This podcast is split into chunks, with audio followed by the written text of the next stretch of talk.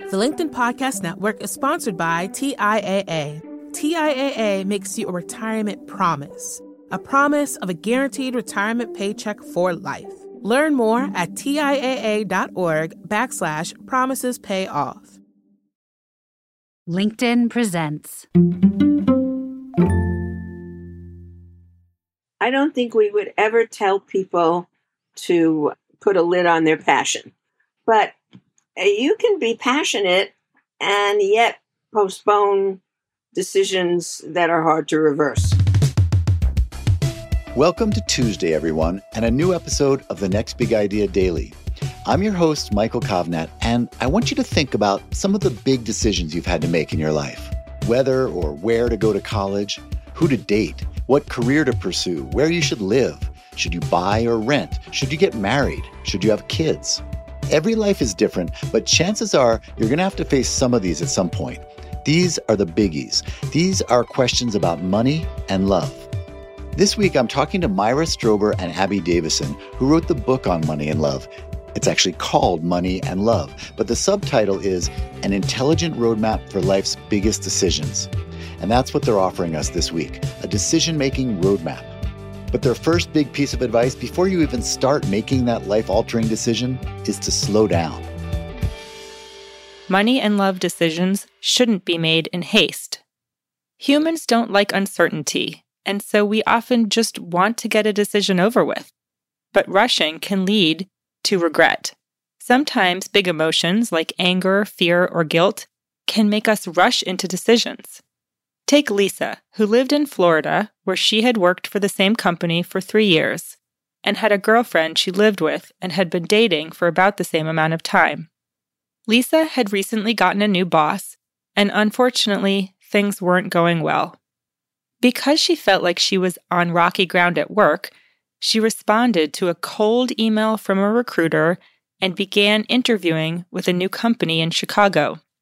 One day, she received a negative performance review from her boss, and a few hours later, she got a job offer from the other company. Angry about the negative review, her first one ever, Lisa called her boss back and gave notice that same day. She thought her girlfriend would be supportive, especially since the new job came with a big raise. But later that day when she told her, her girlfriend was shocked. It was true that the extra money would be helpful, but this would involve uprooting their lives, and they had only been to Chicago once on vacation. Instead of being excited, Lisa felt sheepish and wished she'd handled things differently. Major decisions rarely need to be made in an instant. By taking our time, we increase the likelihood of making sure we've thought through all the angles needed to move forward with confidence. Do some people have a hard time absorbing this? Because, as you say, especially in love decisions, there is this sense that there's such a thing as love at first sight, and we need to go with our gut. And this is sort of about passion and instinct.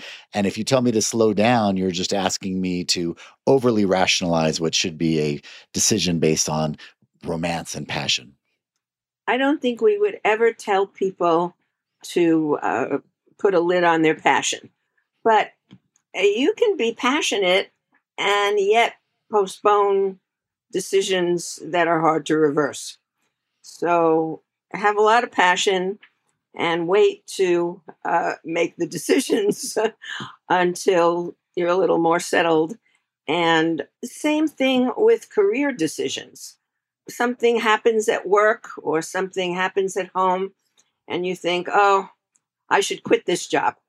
And so then you might go ahead and quit the job without considering all the reasons why perhaps you should have a new job in place before you quit this job, or that you need to talk to your partner about quitting the job.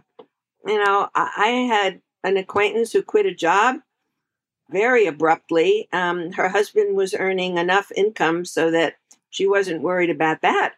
But she failed to consider that he saw her working as a kind of backstop for him. Mm-hmm. And he was appalled when he came home and she told him that, guess what, I quit my job today. And we advocate that you not do that kind of thing, that you not make the decision in haste.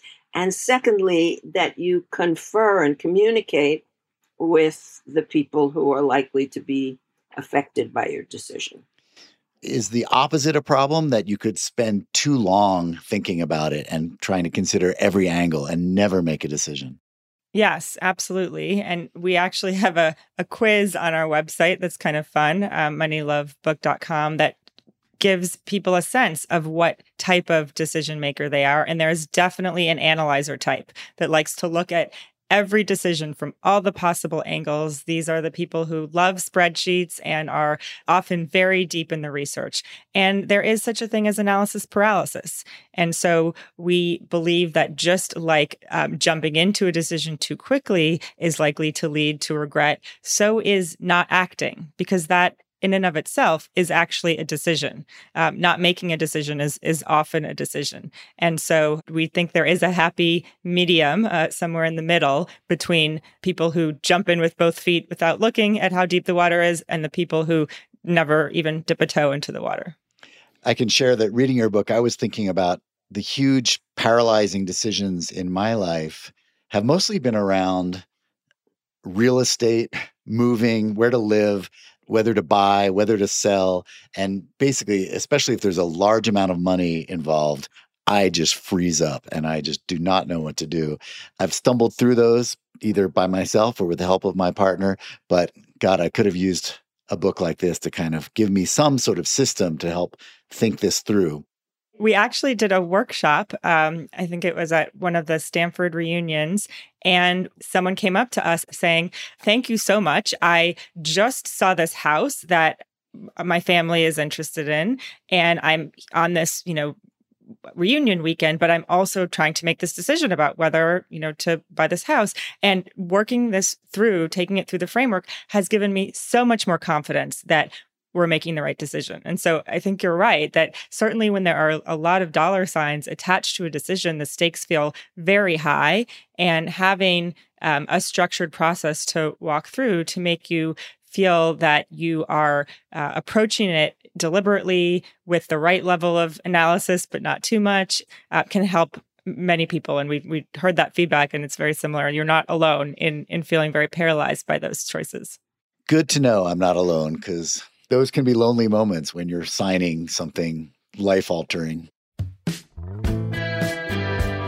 So when you're staring down the barrel of a ginormous life decision, whether you're deciding on a house or deciding whether to propose, what you need is a system. You need a method for clarifying what it is you want and knowing when to pull the trigger. And that's just what Myra and Abby are going to share with us tomorrow, their 5-part system for making big life decisions. You won't want to miss it. But if you can't wait, you can find their technique right now on our Next Big Idea app. And subscribe to our newsletter on LinkedIn. We'd love to hear your stories of how you made your own tough calls. I'm Michael Kovnat. See you soon.